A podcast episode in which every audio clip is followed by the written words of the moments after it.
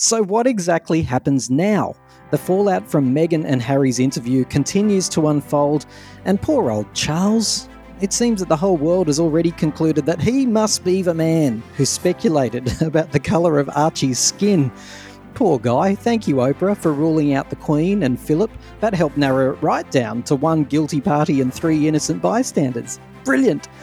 Buckingham Palace has launched a formal investigation into claims that Meghan may have thrown a silk slipper at a footman, but calls for an investigation into Prince Andrew's antics have been denied. Yes, the possibility of pedophilia isn't likely to bring down the English monarchy, but one angry American divorcee and her stealthily planned attack on her in laws has certainly been enough to reignite rumblings of republicanism. Hello, Laura. Hello. Is Meghan a hero or a villain? She's absolutely a villain. Oh, stop it! stop it! Why? Why am I not surprised you're saying that? Aren't you just one of those pompous British types who become uptight when anyone steps beyond their station? No, not at all. Me, I, I was not a Meghan fan right from the start. So all of this new stuff is exactly what I knew about her at the start. Oh, come on. Is that fair right from the start? What made you have a hunch about Meghan being Got a little bit villainous? Instinct. That, that's where that came on board. It was absolutely Hang on. instinct from the moment it was done. Laura, Laura, isn't this the same great British instinct that was instinctively wondering what colour Archie's skin might be? No, that was just a really silly question.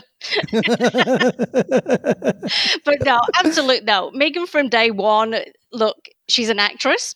She wants to be number one. That's that's inbuilt in an actress and who you are and wanting to be number one. And that sort of fell around her because she couldn't be number one because Kate is number one. And she is a powerful woman and she's an independent woman, which does not fall within the royal family. No, it's the polar opposite of everything the monarchy stands for. Let's think about it tradition, conformity, subtlety, Absolutely. collectivism over individualism. Yeah, absolutely, and I think that's that's where it went wrong. It, it went wrong the second that Harry started to date Meghan. When I watched this interview, I swear that I saw spite and I saw vengeance. Yep. That's what I saw. I saw truth as well. Please don't get me wrong. This was not someone who was telling fibs. I'm a really good lie detector. There were a few things there where I detected fibs. For example, I didn't know who Harry was, or, you know, words to that effect, things like that. Fib, fib, fib. But genuinely, she was telling her truth, as Oprah calls it, her truth, which I hate that expression. But why, why would she marry into something like this where she must have known that this was conservatism, Oh, it was I- tradition. That that's the bit where I was yelling at the TV screen when she was sort of saying, you know, she didn't research coming into the royal family. She didn't know what she'd and, and I was thinking about this. There's only a couple of years age between us, and I was thinking, I remember vividly the whole Diana story. You Mhm. know, you weren't too young to not know how that looked. She's American. Diana was idolized. You're not telling me that during all of those years and in the build up, she didn't know that story. The fascinating part about that is the half sister, since the interview, has come out and said that Meghan was obsessed with Diana's story. Exactly. Who? Which American? You show me an American who was not obsessed with Diana at that time.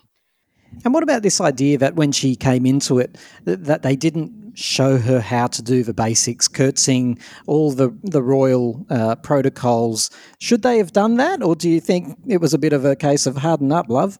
Absolutely, I think it was. I, you know, she who is she actually going to be within the royal family? She's not going to be the queen. That's going to be Kate. Kate and William are the are the two that need to be shown everything. As far as Meghan's concerned, it's just a case of, you know, you're with Harry, and, and you need to move on from that, and you learn as you go. It's a it's a new job. We all have to learn.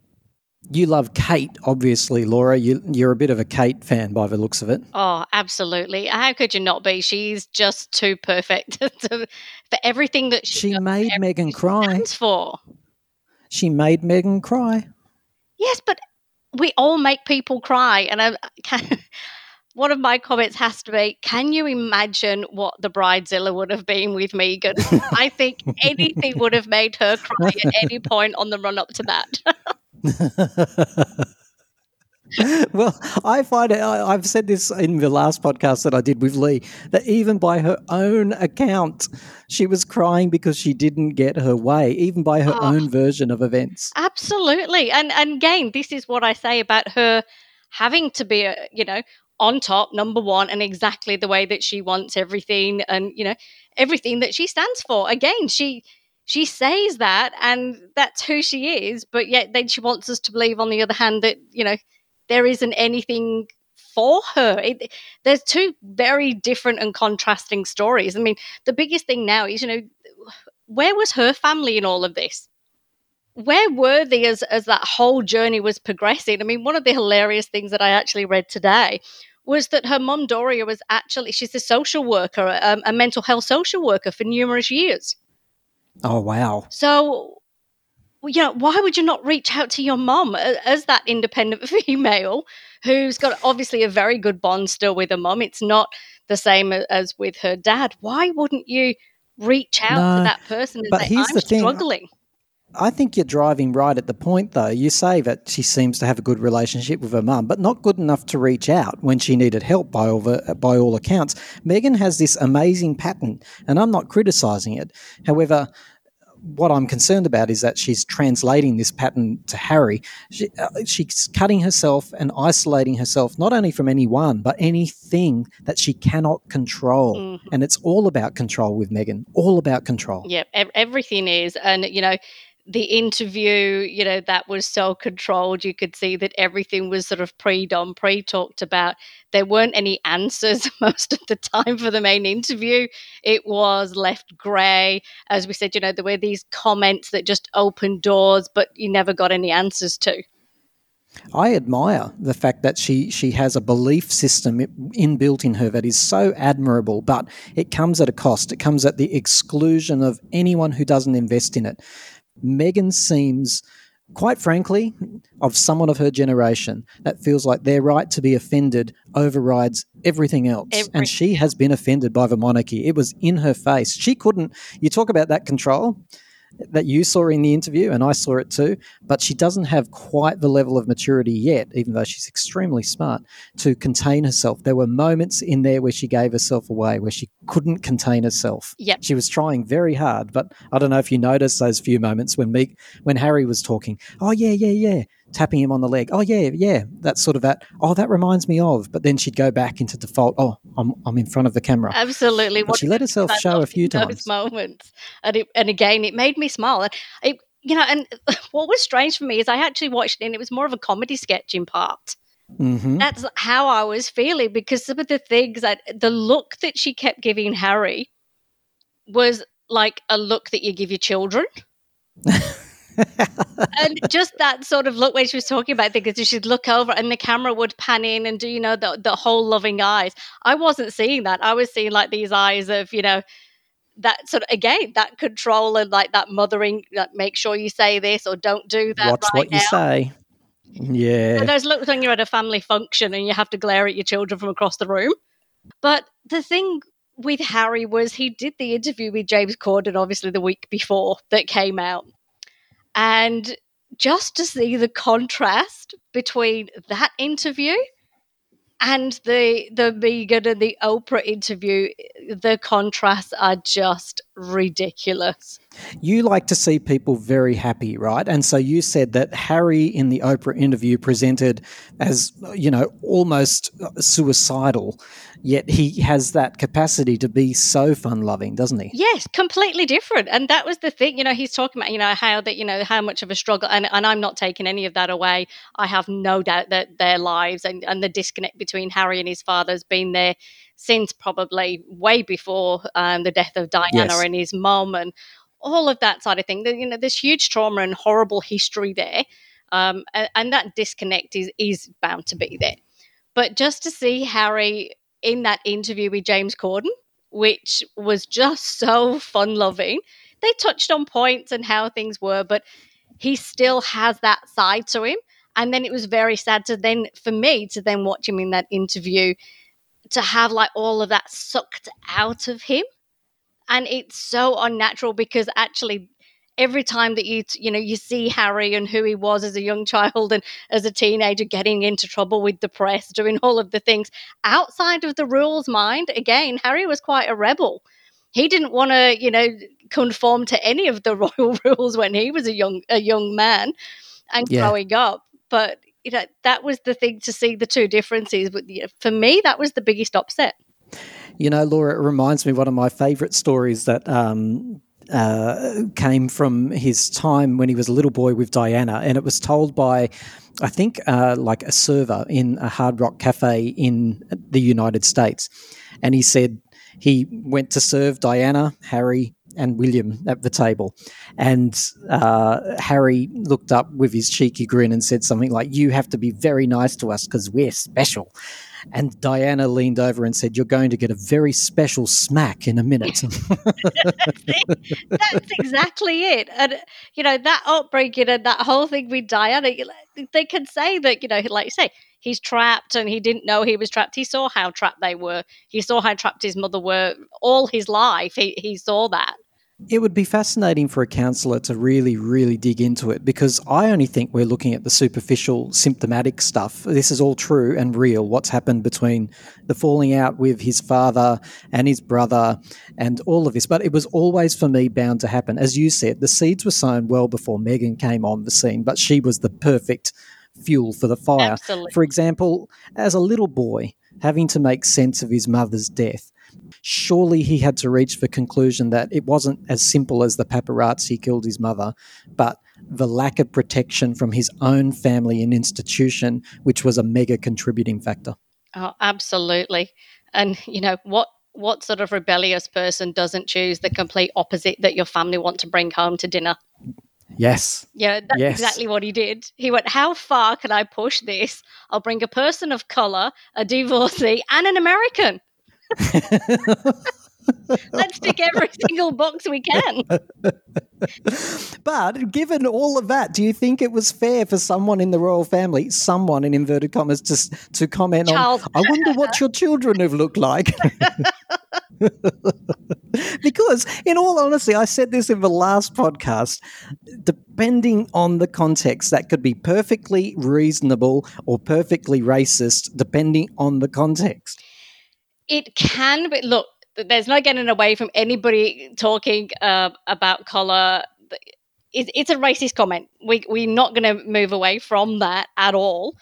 But uh, it was actually what- uh, Thomas, uh, Meghan's dad, who actually did an interview in the UK today, who actually said, Is it not just a dumb question rather than a racist comment? Yeah.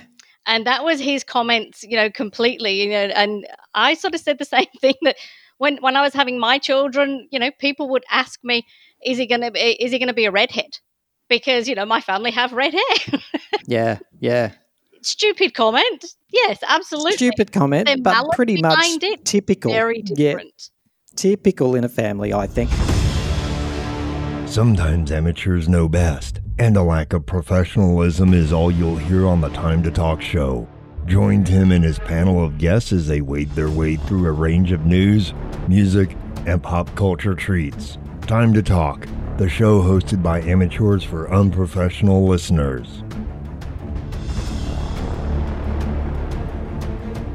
Let me read you the statement that was released uh, by the uh, palace today. The whole family is saddened to learn of the full extent of how challenging the last few years have been for Harry and Meghan. The issues raised, particularly that of race, they had to mention race in this statement. The PR people would have said, You must, you have to, Your Majesty, you have to.